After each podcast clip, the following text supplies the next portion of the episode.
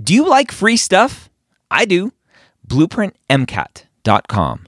Go sign up for a free account, get access to Blueprint MCAT's diagnostic, Blueprint MCAT's full length one, Blueprint MCAT's amazing brand new spaced repetition platform with over 1,600 flashcards already made for you, as well as their amazing study planner tool. Schedule out the content so you know if you are on track to take the MCAT when you need to.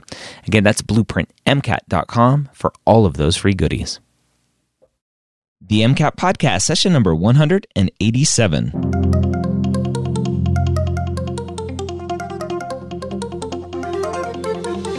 A collaboration between the medical school headquarters and Blueprint MCAT. The MCAT podcast is free MCAT prep to help you understand the MCAT, teach you how to break down questions, and give you the skills and confidence to get the score you want on your MCAT test day. Learn more about Blueprint MCAT at blueprintprep.com/slash MCAT. Welcome to the MCAT podcast. My name is Dr. Ryan Gray, and I hope you are doing well. If you are new to this whole podcast world, if you're new to the MCAT podcast, I encourage you to go check out premedpodcast.com where we have lots of other podcasts for pre-med students. We have a podcast called the Old Premeds Podcast where we help non-traditional students on their journey to medical school. I have a podcast called The Pre-Med Years where I talk everything about being a pre-med and applications and I interview deans of medical schools and admissions committee members and much more. Again, premedpodcast.com. You'll find all of those podcasts there or in the podcast app of your choice. We're continuing our breakdown of the Chem Phys section of full length one from Blueprint MCAT. If you would like to follow along, go to premed.tv. You can follow along there. You can obviously listen here. If you want to take full length one, go sign up at medicalschoolhq.net slash blueprint for that full length exam. Let's go and jump in. Say hello to Phil. Phil back for some more MCAT podcast, passage five, full length one, blueprint MCAT full length exams. Oh, these are fun. These are hard. These bring back like PTSD memories for me going through this test, although it's it's on the computer and not uh, paper, so it's a little different from when I actually took it. Yeah, way it's quite a bit shorter. Also, back in the day, I remember yeah. when I took it, it was only three hours, and Yep. Then it was eight hours, and now it's five hours. So we'll, we'll find find a happy yeah. medium somewhere. Yeah, we'll find something somewhere. Yeah, that's that's the biggest thing that I'm interested in. Obviously, this uh, as we're recording this, it's much earlier than when this actually releases. the The plan is for this one to actually come out. Ooh, when is this one going to come out? Um, June 10th ish. So maybe after that first round of uh, uh, exams. Um, my biggest question is how and why can or how can the AAMC go back to an eight hour test if they're telling us that this five hour and 45 minute test is apparently good enough? Yeah, that's going to be, I don't know. They probably don't care. Um, like if we all complain and moan and groan, like why can't we take the five hour? They're then they're not going to pay attention. Um, I do think that there is, you know, with a, a smaller thing, you have more variability, and so like there is a little bit less, you know, consistency. Just you know, you need more data. The higher, the more data you, points you have, the more confident you are on the the answer. So yeah. maybe it's just a confidence thing on their side. Yeah, not not confidence as an ego, but confidence as in statistical data. Right. Confidence interval stuff. Yeah. Okay. Speaking of, yeah, speaking like confidence of. intervals, there's confidence intervals in this passage. Who knew? As we talk about potentiometric titration. Okay. So this potentiometric titration is a useful means of characterizing an acid. No indicator is used. Instead, the cell potential is measured across the analyte solution. When cell potential is plotted against titrant volume added, the equivalence point is the cell potential at the inflection point, the midpoint of the steep segment of the titration curve. So we got a lot of stuff going on here. There's a a really, really good chance that you have never heard this term potentiometric titration. And uh, I think I had never heard of it until I saw this passage. So they're telling us it kind of seems similar to like a regular titration where you like add base and you have an equivalence point and all of this stuff. But we're also adding in this ability to measure the voltage or the electric potential. And so that's why it's a potentiometric or potential measuring thing. And so that's telling us when we have when we reach this equivalence point rather than looking at the actual, you know, like indicator, like change blue, right? Like this seems like a little bit more precise. Mm-hmm. So for polyprotic acids, an acid hydrogen will produce an inflection point only if it is not very weakly acidic, and if its ionization constant differs from that of any other acidic hydrogen of the acid by at least a factor of 10 to the fourth. All right, they give us a number there. Um, might need to reference back to this. This is specifically for a polyprotic acid. So after this, we go into probably something that's a little bit more familiar landscape for you, um, captopril. So it's molecular weight. They give it to us, and that's shown in Figure One is a competitive inhibitor of angiotensin converting enzyme. So you have the captopril molecule, which is going to be an ACE inhibitor, which is going to be useful for dealing with blood pressure stuff. But as I look at this, like we have this sulfhydryl group, this SH group, we have a carboxylic acid, we got this weird ring with a nitrogen. They always like to ask questions about these like biological molecules that they give us. And so like looking at this, maybe they're going to ask us a question like identifying some of these things. Like there's an amide right smack dab in the middle of this molecule. That's the double bond oxygen with the nitrogen. Um, they end up not asking about it with this passage, which is why I'm talking about it. But that's something that like I would expect them to. That sort of thing is the sort of thing that they ask about. So students studying captopril were provided the following in vivo IC50 values. The minimum plasma concentration needed to inhibit 50% of the target enzyme activity in vivo for captopril inhibition of ACE under different pH conditions. So let's kind of like take a second and step back. Um, I'm just going to talk about this IC50 thing. This is another topic that I think an MCAT student probably hasn't heard of right? They're, they're not really sure what an IC50 is. But the MCAT has been known to like throw this into a couple of things. It's a little bit unfair, but this is why it's on practice tests so that you see it and you're like, oh, what is this thing? And you like go look it up and then you can deal with it, you know, on t- your actual test day. You're not caught off guard and blindsided by it. So the IC50 is the minimum concentration of whatever it is that we're talking about needed to inhibit 50%. So it's the inhibitory concentration at 50%. So if we look at this, we have the captopril values for these different pH ranges um, pH 1.5 to 3.7, 3.8 to 9.5, and 9.6 to 12.5, and these different IC 50 values. So what's what's your kind of initial like looking at this, trying to interpret this data? Um, how are you trying to take a look at that? It looks like there's this weird kind of curvy thing with the pH range. So the the lower pH 1.5 to 3.7 this IC value is 0.058. In the middle pH range, it's much lower, if I can say lower, uh, at mm-hmm. 0.012. And then at the higher pH range, 9.6, it goes back to where kind of the other one was at uh, 0.069. So it's got this weird curve of, of how that looks.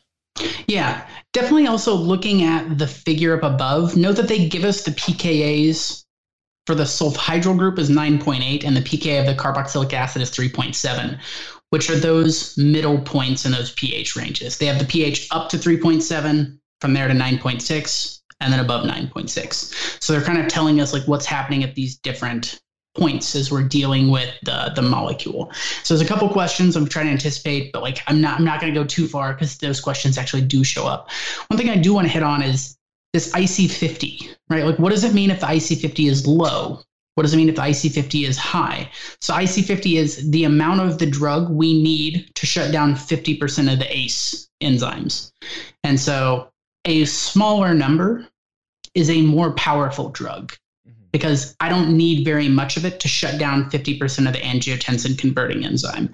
So a bigger IC50 is actually a, a less powerful drug. And so that's something that seems kind of counterintuitive, where the smaller the number, the better the drug is. It just means you need less of it because it's telling you how much you need to shut down the enzymes. Okay. So we're not done. The passage keeps going, right? We go into this like actual graph of the potentiometric titration. So students then performed a potentiometric titration of captopril in order to determine the captopril content in the tablet formation. Two tablets were ground and homogenized, producing 104.4 grams of fine powder. The powder was then dissolved in 100 mils of water and titrated with a solution of 2 times 10 to the negative 2 molar sodium hydroxide. The potentiometric titration curve obtained along with a plot of the rate of change of potential during the titration was shown in figure two. And then we have this figure, where we have the titration curve as we're adding in our sodium hydroxide. We can see kind of the traditional titration curve appearance, like that S shaped curve. And then we have this sharp peak of the cell potential right around, I'm going to say like 7.5 or something like that, telling us that that's probably where the equivalence point is happening. Because remember from the first paragraph, they told us that they we get this kind of indicator through the potential when we hit the equivalence point rather than using a, an indicator. And so they give us that in figure two, and that's it. Yeah. So if I'm going through this, I'm like, C, C, C, C, C, next message. Well, remember, there's a lot of questions that you can answer, like maybe with outside knowledge and kind of reasoning that sort of like like logicking your way through problem solving. Like even if you're a little bit lost, because I, I know your kind of responses is like, I don't know about potentiometric titrations. Right? I am not confident in that. But to be honest, that's the same thing most students are going to be in when they see this. This kind of like potentiometric titration. What's going on here? And so they're not going to ask you like how do you set up? What are the steps of like doing a potentiometric titration? You just have to they give you something and then try to see how well you can deal with this um, using your outside knowledge and applying it. Yeah. Okay let's check it out. So question 23 nice michael jordan number there. How many moles of captopril were present in the original analyte solution tested? All right so the original analyte solution tested. Ooh. Um, so we have answer choice A, 7.5 times 10 to the negative fifth moles. B, 1.5 times 10 to the negative fourth moles. C, 7.5 times 10 to the negative third moles. And D, 1.5 times 10 to the negative second moles. So all of the times 10 to the negative, those are all different. So mm-hmm. that's something to keep an eye on two of the answer choices are the same, the 7.5 minus the uh, the times 10 to the negative whatever number. Um, okay. So the question is how many moles of captopril were present in the original analyte? I don't know what the original analyte means. Um, just based on what the passage, all I remember talking about here is the captopril content where they produced 104.4 grams of the fine powder dissolved in the 100 mils of water. Um, is that what they're saying is the original? Yeah. So they're trying to figure out just how much captopril is in this container, uh, how many moles of it is in the container. And they do this titration curve, and the titration, or they do this titration. The titration is to figure out how much is there. So there must be some way to figure this out from the titration, because that's the whole point of a titration. And so the key here is that anytime you hit an equivalence point, the moles of the acid are equal to the moles of the base. And that's the point of the equivalence point, right? Yeah. Like it's, it's, equal, it's equivalent, acid yeah. and base. Um, and that's where so, that cell potential in this figure two, you said eh, looks maybe about seven point five ish, right? Right. yeah. The, um, what is that? Like sodium. Sodium. Uh, hydroxide. Hydroxide. Yeah. Um, so if we add that much sodium hydroxide, then it's potentially saying the equivalence point is that's how much captopril is there as well. So 7.5 right. must potentially be the answer. So A or C. Now the question is is it 10 to the negative fifth or 10 to the negative third? So the problem is that 7.5 milliliters.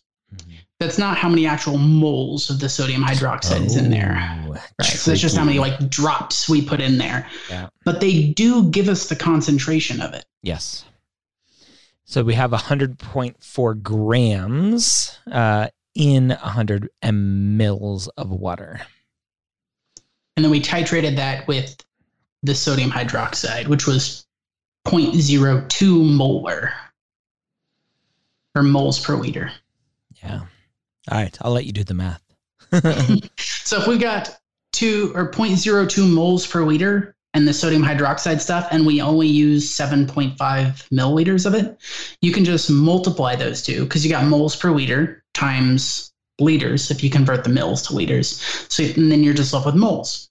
And so it's going to be 2 times 10 to the negative second uh, molarity times 7.5 times 10 to the negative third once you convert that to liters. So 2 times 7.5 is 15. Um, and then you end up with 1.5 times 10 to the negative fourth moles per liter when you convert that back to scientific notation. So the answer is B. This is one of those ones that I know we're kind of like going through in our heads definitely want to write this out. Right? Your your go. Let me just clarify. You're going through it in your head. My head is doing. yeah. Yeah. Okay. Yeah. And so you know, writing this out, like it's it's not as bad as it seems. It's just seven point five mils times two times 10 to the negative two moles per liter. I think the challenge of this, which is very often the challenge of most MCAT questions, is looking at it and figuring out what am I supposed to do here?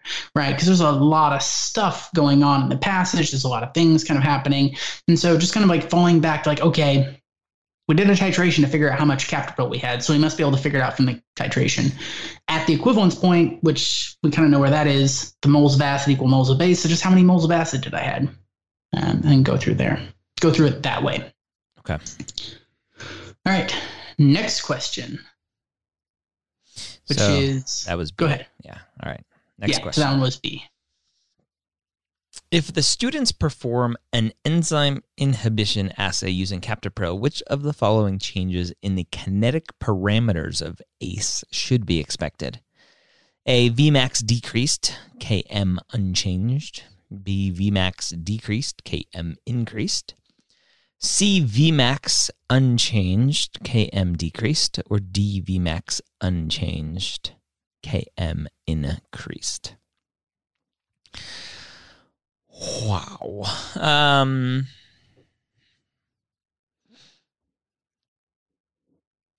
so, yeah.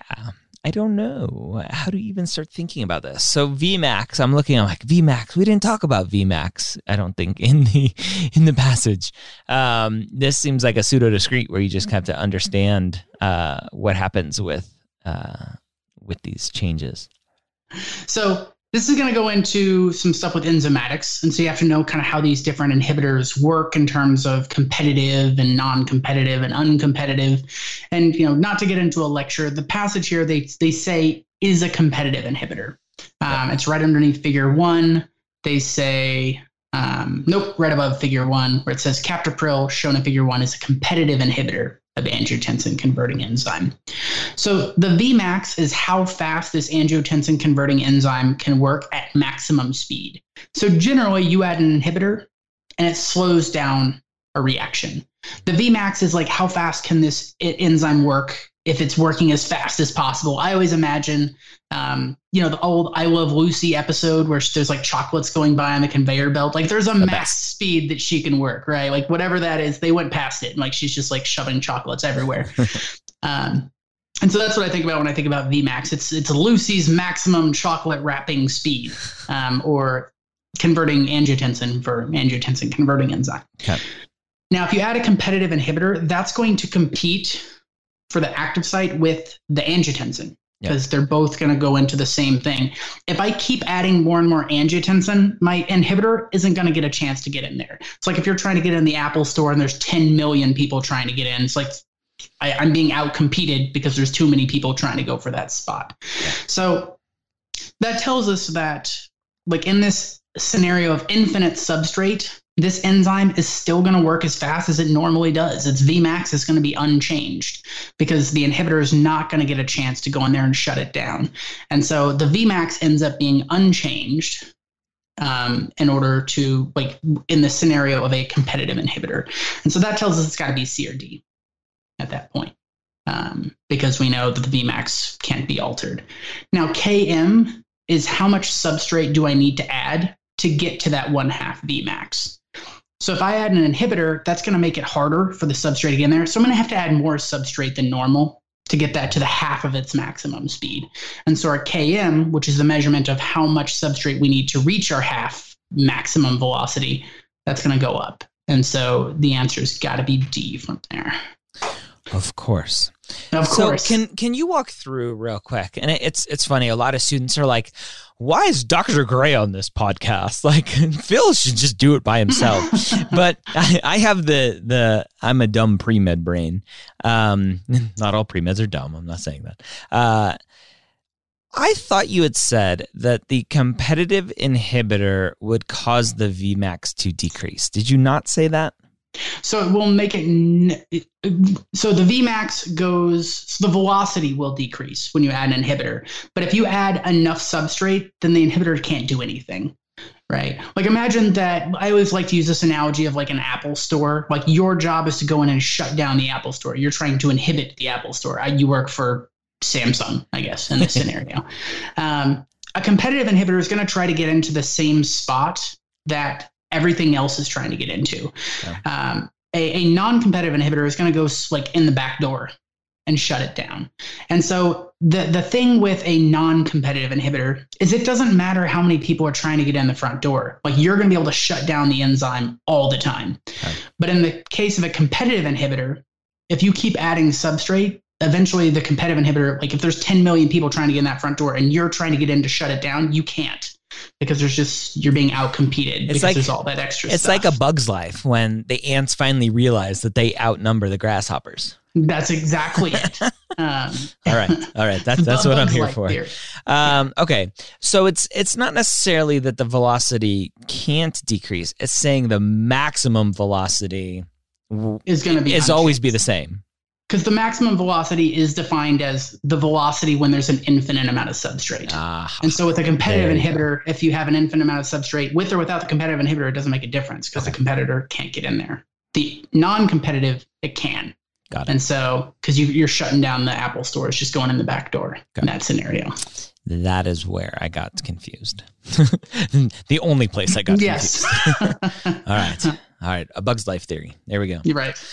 Question 25. Have at it. So, which of the following protonation states of the captopril thiol and carboxyl groups is required to maximize captopril's inhibition of angiotensin converting enzyme? Yeah. So go ahead and read those answer choices. So we have a deprotonated thiol and protonated carboxyl, a protonated thiol and deprotonated carboxyl, deprotonated both thiol and carboxyl, or protonated thiol and carboxyl, both. Um, which of the following proteinaceous states? So that's one of the things that kind of causes people some confusion the protonation stuff because like the thing of like protons and things like that. A hydrogen atom is just like in the nucleus is just a proton. Yeah. Um, and then it's got one electron. So if you pull that electron, it's just a proton. And so when we talk about protonation states, it's just adding or removing a hydrogen. And so my guess is that we have to go to this figure one and look at the pKa's. Is that? Yeah, gonna have to going? use figure one. But also they're asking about when it's when the captopril's inhibition is maximized. Yeah. So we're probably gonna have to use table one mm. as well. Yeah.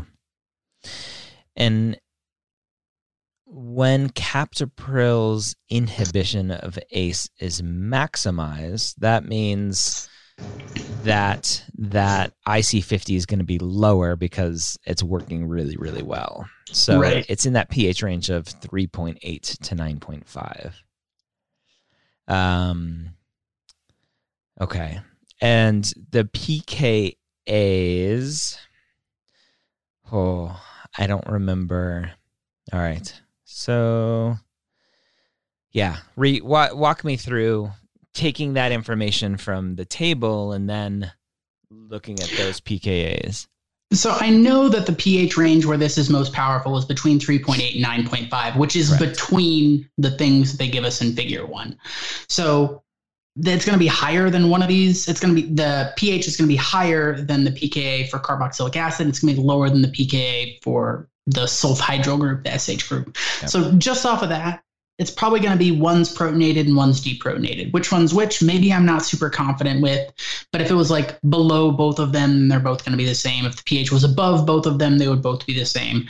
And so just from that, I'm thinking it's probably A or B that point.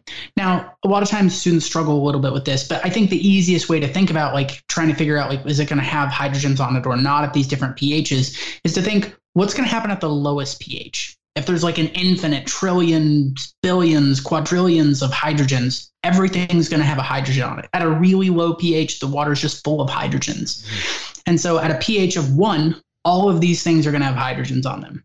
Okay. And then as we remove hydrogens from there, aka we raise the pH by removing the hydrogens, hydrogens are going to start to fall off this molecule. Okay. So after we pass a pH of 3.7, the hydrogens are going to start to fall off the carboxylic acid. And then, so that'll be deprotonated. Mm-hmm. But the sulfhydryl will still be protonated. And then as I go above 9.8, then the hydrogens will fall off of that also. And so then everything will be deprotonated. I like the way of thinking like that. Yeah, just Having- kind of like at low pH, like everything's got hydrogens on it, right? Just bathed in in hydrogens, and Yeah. as you increase the pH, those hydrogens are falling off, and then the PK use the pKa's to determine where they're falling off sooner rather Yeah. than later. Those are the turning points. And so then the question is uh, just making sure that you understand the language of what these things are. So I'm assuming that's the the carboxylic group or carboxyl group that's deprotonated. So the answer choice would be B. Yep. Very good. Okay. Good. I like I like the thinking. I, uh, I that I'm a very kind of visual 3D. Let me picture it kind of person, and and Yeah. Not everyone is like my wife. Certainly is not like that at all. Um, no, some people pr- just want to be given like a list of equations and a set of definitions. And I've found that that's not really good for a lot of people, which is why I use analogies all the time. Yeah. It's like the sea of hydrogens and Bug's Life, right? That's a good one. Bugs Life. Yeah. The Apple Store. You're the Samsung employee. Yes. Um, all right. Question 26. According to the data in Table 1, what mass of captopril must be dissolved in 3 liters of plasma at pH of 7.4 to inhibit 50% of ACE enzyme activity in vivo? Assume an equal volume of distribution. All right. So then answer choice A, 7.9, was that picograms? Uh, Mhm. Answer choice B, 7.9 nanograms. Some uh, answer choice C, 7.9 is that micrograms. Um, Yep. And then D, 7.9 grams. So we're all given 7.9, uh, all weights, um, just varying, uh, varying weights there. And then the graph itself, or the table, if we go back to the table, um, those are all in micromoles um, for the IC50. Um, and so it's saying what mass of captopril must be dissolved in three liters of plasma at pH of 7.4. So we're given the pH range here uh, for 7.4 is that 0.012 plus or minus uh, the 0.004 micromoles. So I'm assuming we use that data, the 0.012 uh, micromoles of captopril for the IC50. And so we are given three liters. And so we need to make sure that um, we put enough captopril in to get back to that 0.012 into that three liters. Yeah. So just kind of like looking in terms of the units, we have three liters, and you've already told me like we I know we're gonna need the 0.012 micromolar, which is moles per liter. So we have moles per liter, we've got liters, Like we can get to moles pretty quickly from that, but the answer is here is in grams. Grams, and we're given captopril's weight of 217.29 grams per mole. Right. So if we multiply three liters times whatever moles per liter, the liters cancel out and we're left with moles. If we take that times grams per mole, the moles will cancel out and we're left with grams. And so the answer to this one is just multiply all three of those numbers together. So you have three liters times 0.012 micromolar mm. times 217 grams per mole, which I'm probably going to round to like 220 because I'm lazy. um, and to be honest, I'm not even really that worried about that anyway, because my yeah. answer is going to come out to be 7.9. 7.9 something. It's just times 10 to the whatever. Yeah. And so if you set this up, you have 0.012, uh, that's times 10 to the negative sixth moles per liter when you convert it from the micromolar. Um, you times it by three liters and times it by 220 grams. You get one, you get like 7.9 times 10 to the negative sixth grams, which is micrograms. Micrograms, yeah. Okay. Wow. Um so that's it. That IC50 table, I know that ends up causing lot of difficulty for students the first time they see it, but they do tell you what it means, right? It's this minimum plasma concentration needed to inhibit 50%. Like I say it like, oh, that makes sense. Like you have students just gonna have to like maybe read over that sentence a couple of times to try to understand what the heck it means. Um, but once you've got a good kind of grasp on it, you just understand like, oh, it's how much of the drug we need to shut down the enzymes. Yep. A small amount means it's a really powerful drug. Uh, yeah. So that's it for our potentiometric titration. Yeah. Thank you. See you. I never want to see you again. yeah. All right. So there you go. Another passage in the books. Full length one from Blueprint MCAT. Hopefully, this has been helpful for you. We're going to continue on this journey, question to question, passage to passage, as we work through the entire full length one from Blueprint MCAT. Again, go to medicalschoolhq.net slash blueprint to go sign up for the diagnostic, the first full length here, and many other goodies from Blueprint MCAT. Hope you have a great week. Don't forget to subscribe here on the podcast app that you're using so that you get these episodes every week for free. And go subscribe over at premed.tv as well to follow along in video form. Have a great week. We'll see you next time here on the MCAT podcast.